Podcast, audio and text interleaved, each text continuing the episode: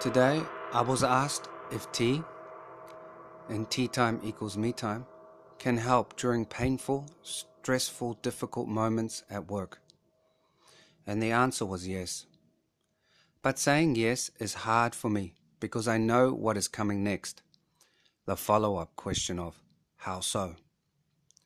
Truth be told, while tea can help a person, the tea industry itself is a difficult one that lacks the pizzazz of coffee, the pleasures of alcohol, and the get shit done kick of energy drinks.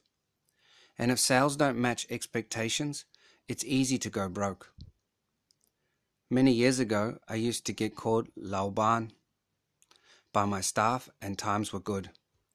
Then the GFC hit, the lease shot up, taxes needed to be paid, and staff wanted a hefty pay rise. That last one was hard to swallow, given that I drove an old Honda, while they were all driving the latest BMWs and Mercs. The stress alone of staying positive in the face of these challenges pushed me over, and after a week of being bedridden, with illness and assessing the situation, I had to let most of my staff go. That meant I had to man the office, pack the tea, and deliver the goods, which, while for a brief moment brought financial relief, it was having a toll on me physically and mentally. Thank God Almighty for my Bagua That just gave me the strength to keep going. Until one day, a close friend introduced me to my near, to my dear friend Amy. She came in and seeing my stress, etc., decided to join my company because, as she would later tell me, I was close to the edge.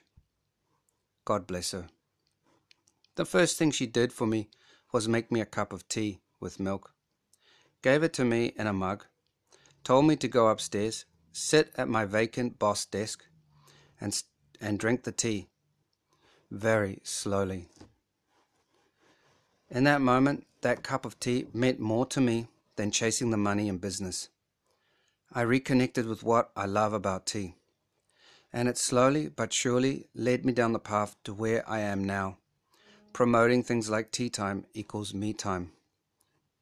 So, yes, tea can help, but you have to let it help.